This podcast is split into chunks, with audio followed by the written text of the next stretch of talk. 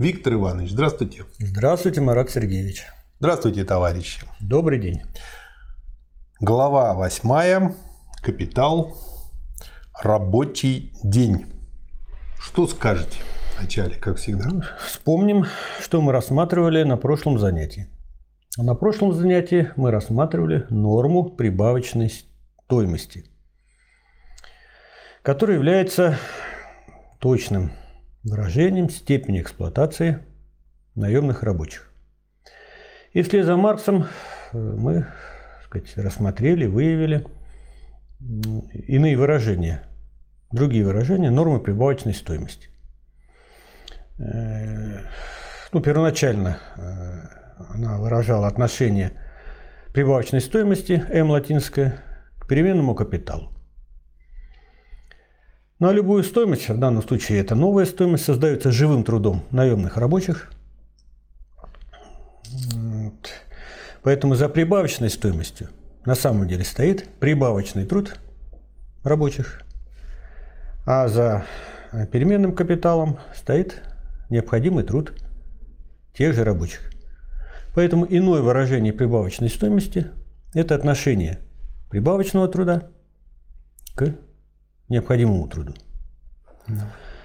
Ну и Марк делает вывод, а сумма отрезков вот этого рабочего дня, точнее двух частей необходимого рабочего времени или необходимого труда и прибавочного рабочего времени или прибавочного труда составляет целый единый рабочий день. Рабочий день. То есть вот Маркс сделал такой вывод, ну а дальше в соответствии с требованием диалектического метода, Надо к чему пришел, от того он отталкивается и дальше рассматривает. То есть пришел к рабочему дню.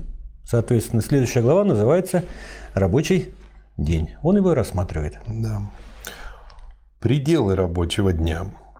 Мы исходили из предположения, что рабочая сила покупается и продается по своей стоимости. Стоимость ее, как и стоимость всякого другого товара, определяется рабочим временем, необходимым для ее производства. Ну и дальше он тут показывает, что рабочий день там делится на две части, показывает, что могут быть разные пропорции между этими частями и подводит э, промежуточный итог. Рабочий день есть не постоянная, а переменная величина. Правда, одна из его частей определяется рабочим временем, необходимым для постоянного воспроизводства самого рабочего – вот необходимый труд, но его общая величина изменяется вместе с длиной и продолжительностью прибавочного труда. Это вот вторая часть. Поэтому рабочий день может быть определен, но сам по себе он неопределенная величина. То есть э, в том плане неопределенность, что зависит от э, конкретного капиталиста и как вот сложилось, в этом плане. Наверное, так. Угу. При капиталистическом способе производства необходимый труд всегда составляет лишь часть его рабочего дня. То есть рабочий день никогда не может сократиться до этого минимума. То есть если бы он сократился, то тогда бы это уже был не капиталист. Такой честный капиталист попался, он бы, наверное, разорился. Да и не было бы капиталиста. Да. Зато у рабочего дня есть максимальная граница. Он не может быть продлен за известный предел. Эта максимальная граница определяется двояко. Во-первых, физическим пределом рабочей силы. Кроме того, а, этих чисто физических границ удлинение рабочего дня наталкивается на границы морального свойства – рабочему необходимо время для удовлетворения интеллектуальных и социальных потребностей, объем и количество которых определяется общим состоянием культуры. Это во-вторых. Капиталист купил рабочую силу по ее дневной стоимости. Ему принадлежит ее потребительная стоимость в течение одного рабочего дня – он приобрел таким образом право заставить рабочего работать на него в продолжении одного рабочего дня. Но что такое рабочий день?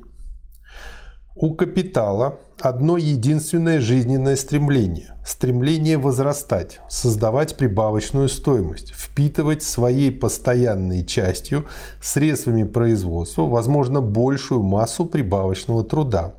Капитал – это мертвый труд, который, как вампир, оживает лишь тогда, когда всасывает живой труд и живет тем полнее, чем больше живого труда он поглощает. И дальше э, Маркс очень подробно э, разбирает э, вот эту всю ситуацию и подводит итог. Мы видим, что если не считать весьма растяжимых границ рабочего дня, то природа товарного обмена сама не устанавливает никаких границ для рабочего дня, а следовательно и для прибавочного труда. Капиталист осуществляет свое право покупателя, когда стремится по возможности удлинить рабочий день, и если возможно сделать два рабочих дня из одного. С другой стороны, специфическая природа продаваемого товара обуславливает предел потребления его покупателем, и рабочий осуществляет свое право продавца, когда стремится ограничить рабочий день определенной нормой величиной, нормальной величиной. Следовательно, здесь получается антиномия. Право противопоставляется праву, причем оба они в равной мере санкционируются законом товарообмена. При столкновении двух равных прав решает сила. Таким образом, в истории капиталистического производства нормирование рабочего дня выступает как борьба за пределы рабочего дня. Борьба между совокупным капиталистом, то есть классом капиталистов, и совокупным рабочим, то есть рабочим классом. Что скажете? Так что это важнейший вывод, один из важнейших выводов капитала. И Маркс здесь не просто его постулирует, а он выводит из экономических законов движения самого капитализма. Давайте еще раз вот посмотрим. Вот на рынке сталкиваются два товаровладельца. Покупатель, продавец. Один владелец капитала, другой владелец товара, рабочая сила. Какой закон вот первоначальный, основной действует здесь? Закон стоимости. А в соответствии с законом стоимости происходит обмен эквивалентов. Ну, если по стоимости, да, эквивалентов. То есть равенство получается. И Марс об этом пишет. То вроде бы как здесь никакой прибавочной стоимости не получается. Вот совершили они сделку, рабочий продал свою рабочую силу на время капиталисту. Капиталист приобрел рабочую силу. Для чего э, в товарном производстве покупатели покупают товары? С целью использовать потребить потребительную стоимость. И у товара рабочая сила, кроме стоимости, о которой мы говорили уже здесь несколько раз, есть еще, естественно, потребительная стоимость. Второе свойство товара, вторая сторона. И она особенная, специфическая, удивительная потребительная стоимость. Ну, потребительная стоимость – свойство удовлетворять какие-то потребности.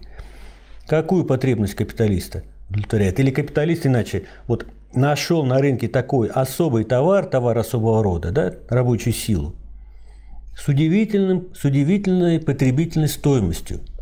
Создавать стоимость больше, чем она сама стоит. Ведь ради этой цели капиталист и покупает да. товар, рабочую силу. И вот дальше уже все вроде бы сказать на поверхности общества обмен эквивалентов. Да.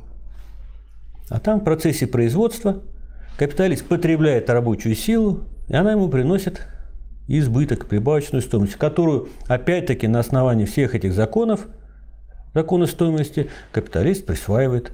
Ему же принадлежит товар. Вот он потребляет потребительную стоимость, получает прибавочную стоимость. Вот. А со стороны рабочего, да, и каким образом, мы это рассмотрели в предыдущих главах, получается, то, что в процессе рабочего дня рабочий сначала ну, как бы создает эквивалент стоимости рабочей силы, создает прибавочную стоимость. Вот она цель капиталистического производства, цель и желание, жажда наживы, жажда получения прибавочной стоимости. Вот. Поэтому желание капиталиста объективно не потому, что они такие вредные, нехорошие люди, а потому что они являются персонифицированным капиталом. Нутро у них такое. Это пока удлинить рабочий день чтобы удлинить ту часть рабочего дня, точнее, которая приносит ему прибавочную стоимость. Ну, Маркс пишет, вернемся э, несколько, что э, к началу этой главы, что есть два ограничителя Первое – это физического свойства, второе – морального. Вообще теоретически, с точки зрения математики, какой максимальный рабочий день может быть? Теоретически. 24 Совершенно часа. правильно. 24 часа. А потом Вообще, наверное, это мечта любого, рабочего. мечта любого капиталиста. Да, но есть ограничения физического характера, что хочешь не хочешь, рабочему нужно отдохнуть. Не просто книжки почитать, ему нужно покушать, поспать и прочее, прочее, прочее. И, наконец, есть э, ограничения социального или морального свойства, вот даже исторические. Да. Вот вспомним историю, mm. какой был рабочий день, и 15, и 17, 19 часов. Сейчас ограничение 8 часов и так далее. То есть все это меняется в ходе развития общества. А со стороны рабочего, его задача какая? даже предупущение, что он, э, ну, Марс пока делал допущение, что товар, рабочая сила продается по стоимости. Да. А стоимость это создается сказать, в процессе необходимого рабочего времени. И вот желание рабочего ограничить рабочий день вот этим отрезком. Угу. То есть как прибавочная стоимость будет нулевая. А у капиталиста прямо противоположная. И вот Марс пишет об этой противоположности, что при столкновении равных прав решает сила и борьба рабочего класса с капиталистом за нормальную продолжительность рабочего дня, вот она прослеживает всю историю капитализма, в том числе и сейчас, в том числе и в нашей стране. Да. То есть я для себя какой вывод сделал? Первое – это не такие упертые большевики, и то, что вот их все псевдомарксисты объявляют такими вот упертыми, что борьба, классовая борьба, и что вот, вот у них встал этот вопрос, и по этой причине вот они вот всех провоцируют на это. Нет, Маркс не просто показал это, он это вывел, он это вывел доказал. из реальных отношений, да. то есть доказал строго научно, и отсюда простой ответ, что если ты не борешься, то тогда не удивляйся, что тебе будет с каждым годом все хуже, хуже, хуже и хуже. Совершенно верно. Да. Поэтому как бы борьба есть борьба. Таким макаром. Следующий параграф неутолимая жажда прибавочного труда. Фабриканты боярин. Капитал не изобрел прибавочного труда. Всюду, где часть общества обладает монополией на средства производства, Работник, свободный или не свободный, должен присоединять к рабочему времени, необходимому для содержания его самого, излишнее рабочее время, чтобы произвести жизненные средства для собственника средств производства.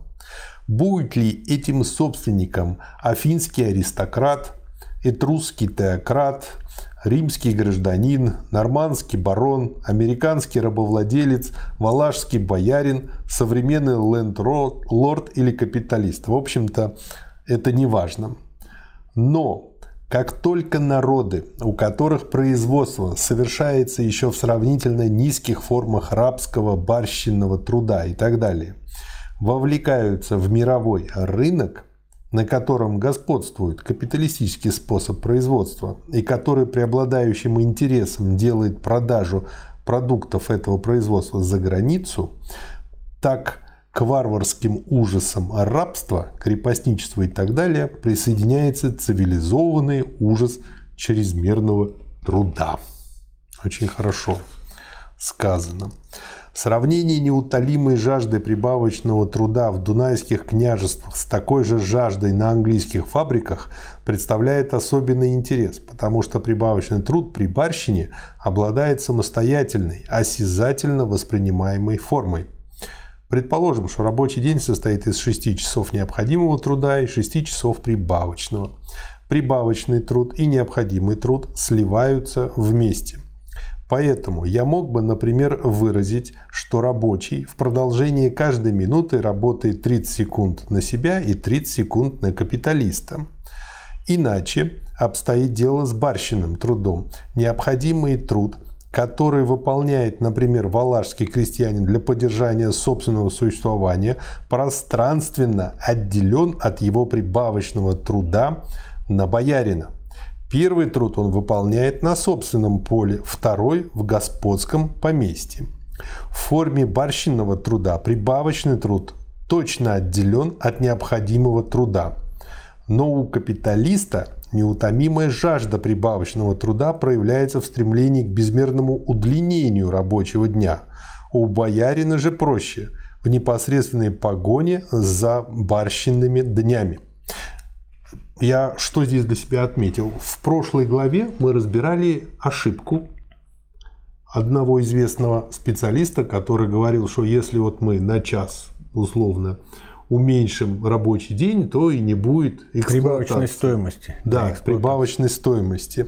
Я думаю, его ошибка идет из того, что, видимо, он еще застрял в феодализме и, используя вот этот феодальный, условно говоря, подход, пытается этой, как сейчас принято говорить, моделью анализировать капитализм. Ну, может быть.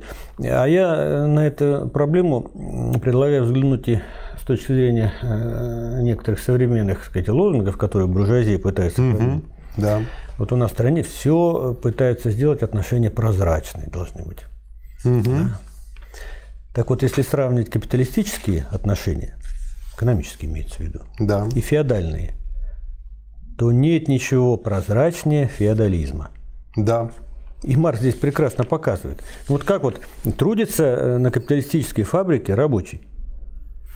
Вот он каждую минуту, каждую секунду, каждый час как здесь разделить, увидеть, где прибавочное рабочее время, где необходимо? А крестьянин Нет. легко. Вот да. на своем поле, вот Марс на пишет, Да, это, это раз. Я бы добавил не только разделение прибавочного там необходимого труда в пространстве, и во времени. Угу. Вот понедельник, на вторник, среда, четверг. Он работает да. на земле, принадлежащей феодалу. А да, остальные там... три дня на себя отдыхает, себя. так сказать. На себя работает, да.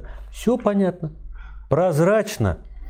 То есть можно еще вот что сказать, и меня эта мысль давно уже заинтересовала, я ее развиваю, что искусство обмана развивается. В этом плане самое честное было общество рабовладельческое. Тебя взяли в рабство, ты стал вещью и не пикай.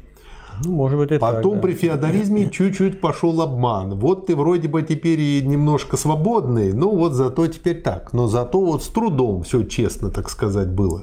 У вас на глазах.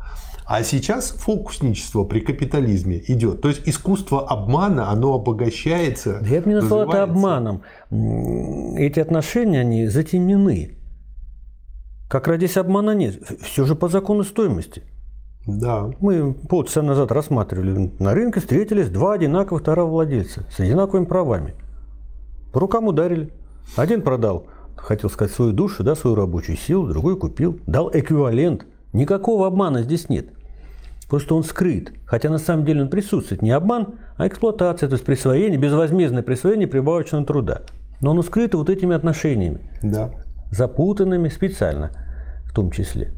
Да. Замутненными эти мелкие кражи, мелкие кражи взяты в кавычках, совершаемые капиталом за счет времени на еду и времени отдыха рабочих, фабричные инспектора называют кражей минут, урыванием минут или по техническому выражению рабочих выдиранием и выскребыванием из времени, отведенного на еду. Это все цитаты мы видим, что в этой атмосфере образование прибавочной стоимости посредством прибавочного труда не составляет тайны. Вы обратили внимание совершенно правильно, что слово «кража» Марс взял в кавычки. Я думаю, не случайно, потому что некоторые... мелкие кражи в кавычках. Вот некоторые и сейчас, такие горячие головы, пытаются сказать, что вот здесь все обман у капиталистов, кража. Был такой Прудон, мелкобуржуазный социалист. Да. Он, ну, будем считать, э, скажем так, жил во времена Маркса, который написал книгу «Философия нищеты», на что Маркс да. ответил нищетой философии. И у него много там афоризмов, в том числе, э, по-моему, от него идет э, такая фраза, что собственность – это кража. Угу. Вот. Да не кража это. Все, сказать, делается на основании экономических законов, закона стоимости. Все здесь как раз по закону экономическому. Да.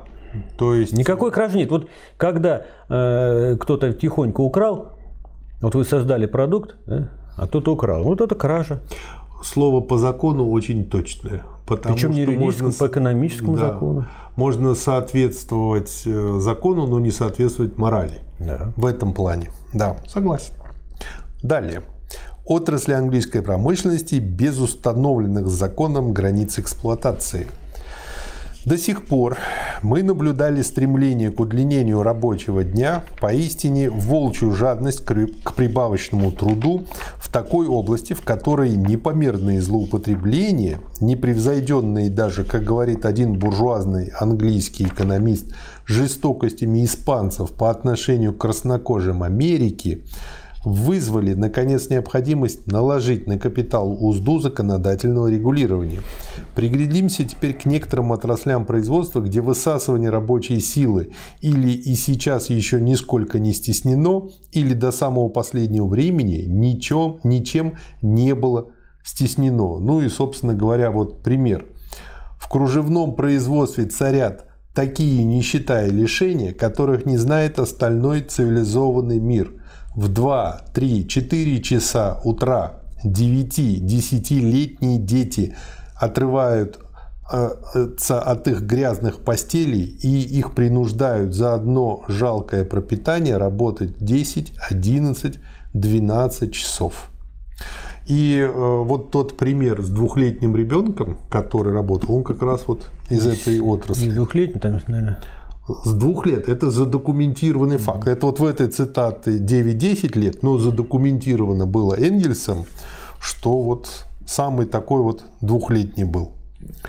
Ну и дальше пример. Уильям Вуд, 9 лет, начал работать, когда ему было 7 лет и 10 месяцев.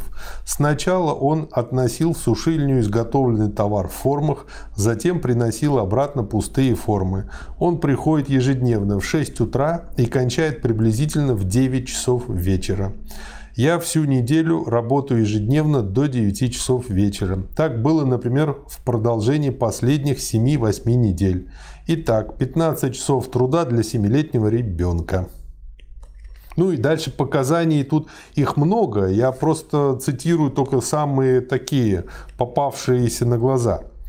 На фабрике обоев более грубые сорта печатаются машинами, более тонкие ручным способом. Наибольшее оживление производства приходится на время от начала октября и до конца апреля.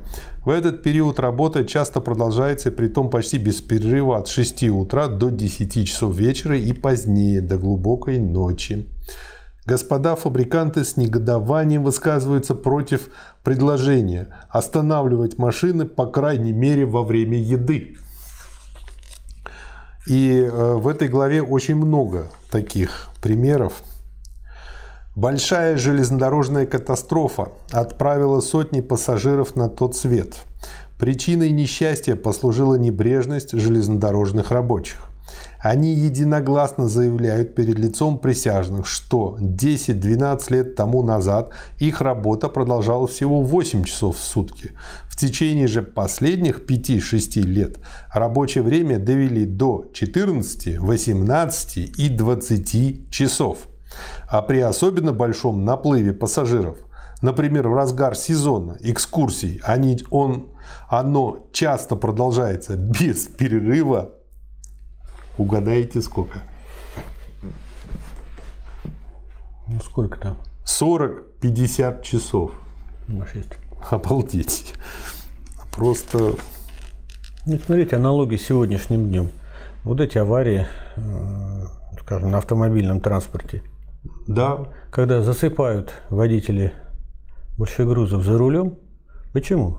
Устали, ну, банально. банально. Там не 8 часов смена длится.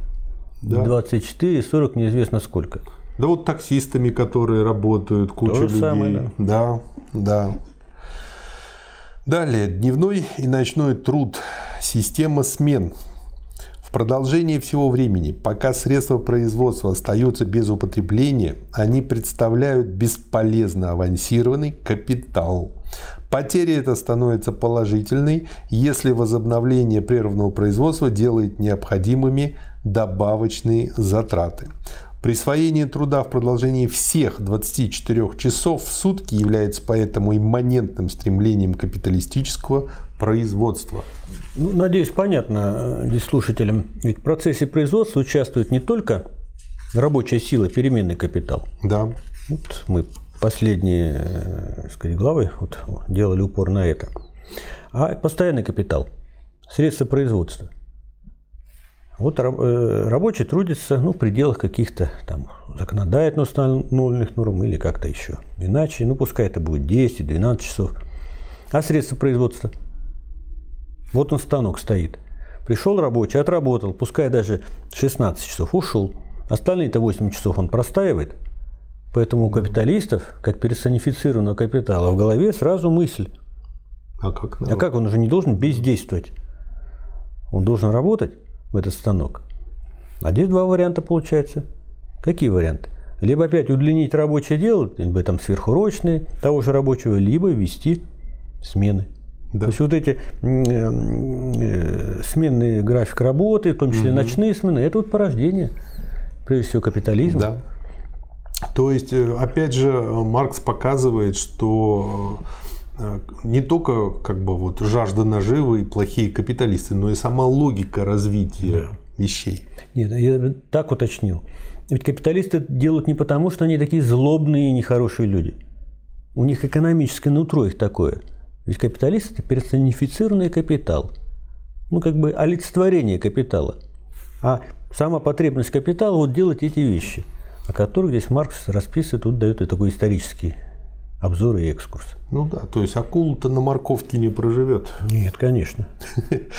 Не говоря уже об общих вредных последствиях ночного труда, непрерывный 24-часовой процесс производства дает в высшей степени удобную возможность переступать границы номинального рабочего дня – ну и дальше он опять же рассматривает это все подробно. Следующий параграф. Борьба за нормальный рабочий день, принудительные законы об удлинении рабочего дня с середины 16 до конца 17 столетия. Что такое рабочий день? Капитал отвечает – Рабочий день насчитывает полных 24 часа в сутки, за вычетом тех немногих часов отдыха, без которых рабочая сила делается абсолютно негодной к возобновлению своей службы. Ненормальное сохранение рабочей силы определяет границы рабочего дня, а наоборот – возможно, большая ежедневная затрата рабочей силы, как бы безболезненно, насильственно и мучительно она не была, ставит границы для отдыха рабочего. Капитал не спрашивает о продолжительности жизни рабочей силы. Интересует его единственно тот максимум рабочей силы, который можно привести в движение в течение рабочего дня. Он достигает этой цели сокращением жизни рабочей силы, подобно тому, как жадный сельский хозяин достигает повышения доходности земли посредством расхищения плодородия почвы. Но вот в этом параграфе Маркс впервые упоминает, э, дальше он будет исследовать подробно, такое явление при капитализме, как перенаселение. Да? Ну, правильно назвать относительное перенаселение. Да. Относительное перенаселение по отношению к потребностям капитала. Ведь э, капиталист как бы вот э, между двух огней находится. С одной стороны, жажда наживы, постоянное стремление, желание увеличить рабочий день. С другой стороны, показывает, что рабочий не весь, он может упасть, в конце концов, и умереть. Но палочка-выручалочка за воротами, много. да, вот это относительное перенаселение, то есть безработица. Вот за воротами желающие, за воротами фабрики желающие заработать. Да. И дальше он э, объясняет, почему капиталист так не заботится, когда, например, вот рабовладелец покупает своего работника так же, как он покупает свою лошадь. Теряя раба, он теряет капитал, который приходится возмещать новые затраты на невольничьем рынке. Да. Заменим торговлю невольниками рынком труда. Кентукки и Виргинию, Ирландии и земледельческими округами Англии, Шотландии и Уэльса, Африку, Германии. Мы видели, как опустошает чрезмерный труд ряды лондонских пекарей. Тем не менее, лондонский рынок труда всегда переполнен немецкими и другими кандидатами на смерть в пекарном промысле. Гончарное производство, как мы видели, одна из отраслей промышленности с наименьшей продолжительностью жизни рабочих. Но наблюдается ли из-за этого недостаток в гончарах? Правда, в отдельные периоды лихорадочного подъема рынок труда обнаруживал серьезный недостаток предложения рабочей силы. Так было, например, в 1834 году. Но тут господа фабриканты предложили комиссии по закону о бедных направлять избыток населения, избыток населения, два слова в кавычках, земельческих округов на север, заявив, что он будет поглощен и потреблен фабрикантами. Это цитата Марксом. Это их подлинные слова. То есть, как бы люди совершенно искренне говорят, что они делают. Капитал беспощаден по отношению к здоровью и жизни рабочего всюду, где общество не принуждает его к другому отношению. То есть, опять же, борьба. Непосредственным поводом к изданию первого рабочего статута 23 год царствования Эдуарда III, 1349 год, не причиной, потому что законы подобного рода издаются на протяжении целых столетий и после того, как этот повод исчез, послужила великая чума, настолько уменьшившая население, что, по словам одного Тори, трудность найти рабочих по разумным ценам, то есть по ценам, которые оставляли бы их хозяевам разумное количество прибавочного труда, поистине стала невыносима. Поэтому разумная в кавычках заработная плата была продиктована в законодательном принудительном порядке, а равным образом были продиктованы и пределы рабочего дня. То есть чума в каком-то смысле помогла вот рабочим тогда. Это да. Следующий параграф. Борьба за нормальный рабочий день, принудительное ограничение рабочего времени в законодательном порядке, английское фабричное законодательство 33-64 годов XIX века. После того, как капиталу потребовались целые столетия, чтобы удлинить рабочий день до его нормальных максимальных пределов, а затем и за эти пределы, до границы естественного 12-часового дня, со времени возникновения крупной промышленности в последние трети XVIII века начинается стремительная, напоминающая лавину, опрокидывающая все преграды движения в этой области – Всякие рамки, которые ставятся обычаями природы, возрастом и полой, смены дня и ночи, были разрушены.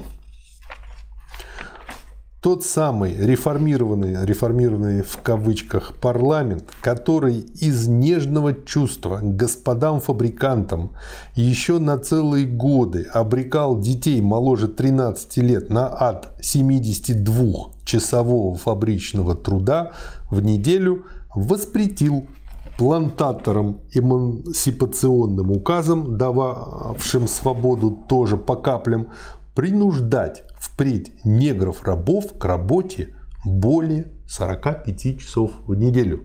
Страница 289. Это просто очень-очень хороший пример. Или еще, например, Другой, любезный в кавычках, маневр заключался в том, чтобы заставить взрослых рабочих мужчин работать 12-15 часов, а затем объявить этот факт вернейшим выражением подлинных пролетарских желаний.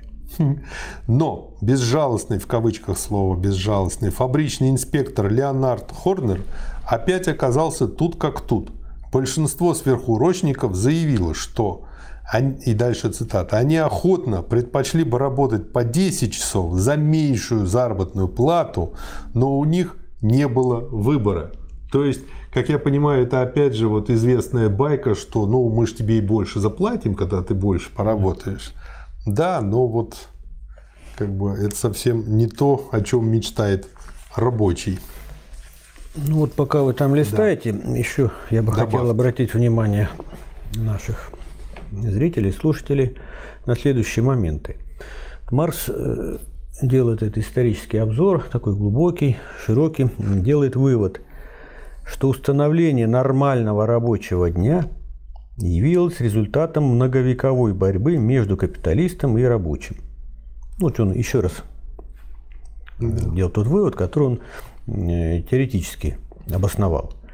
Ну вот у меня вопрос сразу возникает, э, а что такое нормальный рабочий день?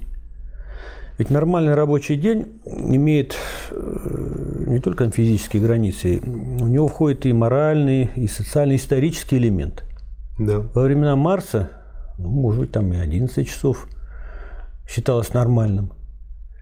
Вот в те сказать, годы конца 19-го, начала 20 веков, когда на историческую сцену вступил российский рабочий класс, царское правительство установило 11,5 часов считало нормальный, а российский рабочий уже 8-часовой рабочий день. Сейчас законодательно закреплена на 40-часовая рабочая неделя. Ну, если 5, 5 дней в неделю, то получается 8 часов в день. Нормально. Ну, вот рабочая партия России сказать, считает, это же ненормально. Поскольку идет прогресс общества, идет рост производительности труда с одной стороны. Так? С другой стороны, ведь возрастает сложность техники, ведь и требования к рабочему повышаются, и по уровню образования, по уровню квалификации, и прочего, да. прочего, прочего.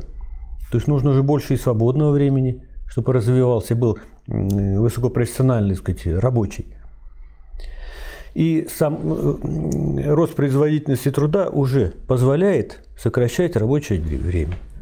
Поэтому сейчас нормальным, скажем, является требование 6-часового рабочего дня – а вот большевики, сказать, э, в программе, второй программе партии, сказали, что и дальше надо двигаться и ставить вопрос о четырехчасовом рабочем дне. И вообще здесь пределы но особо-то нет. Они же при этом добавляли, что с непременным обучением, Конечно, управлением. Да. Это другой вопрос, да.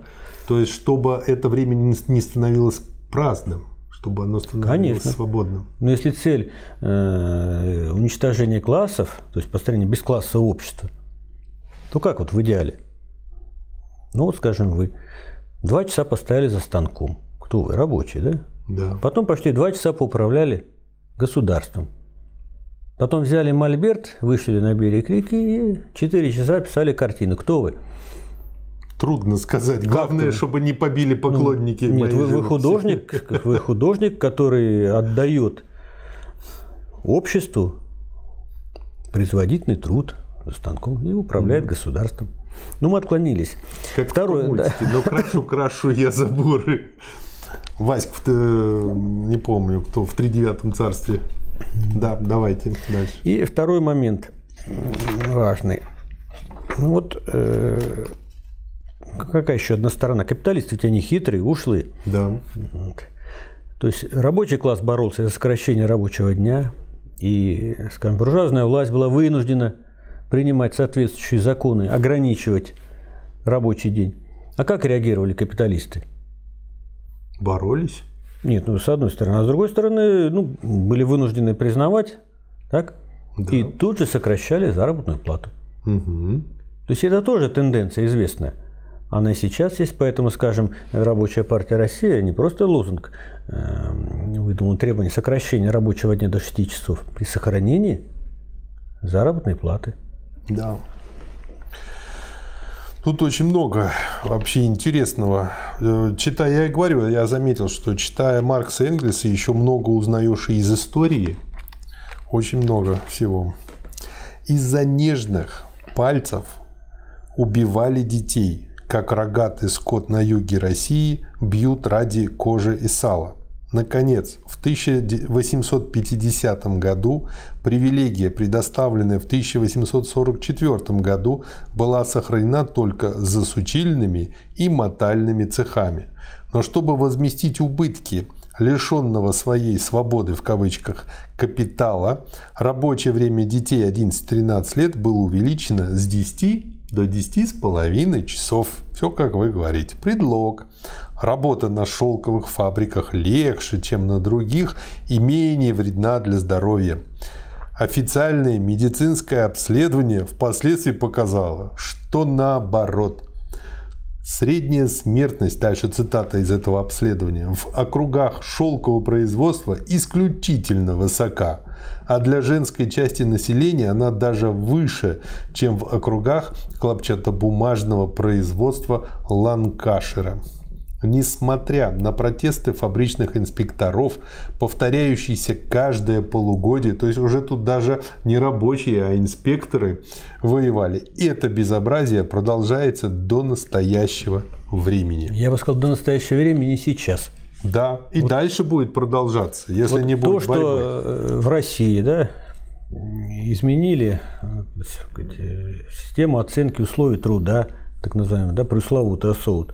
Теперь это отдано на откуп фактически капиталистам и частным конторам, которые за деньги тех же капиталистов все, что нужно, сделают и подпишут. Вот мы сталкиваемся с этой ситуацией. Когда, э, скажем, еще несколько лет назад было, сказать, вредное производство, вдруг сейчас становится невредным и прочее, да. прочее, прочее. Да.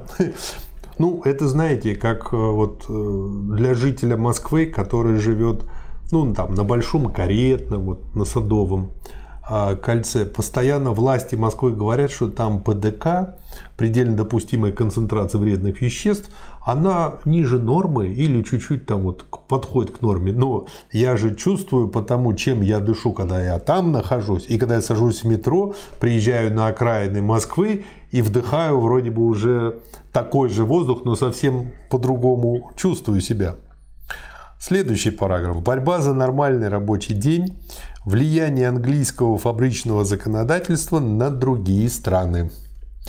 Не забегая вперед, на основании одной лишь общей связи исторических фактов мы приходим к следующим заключениям.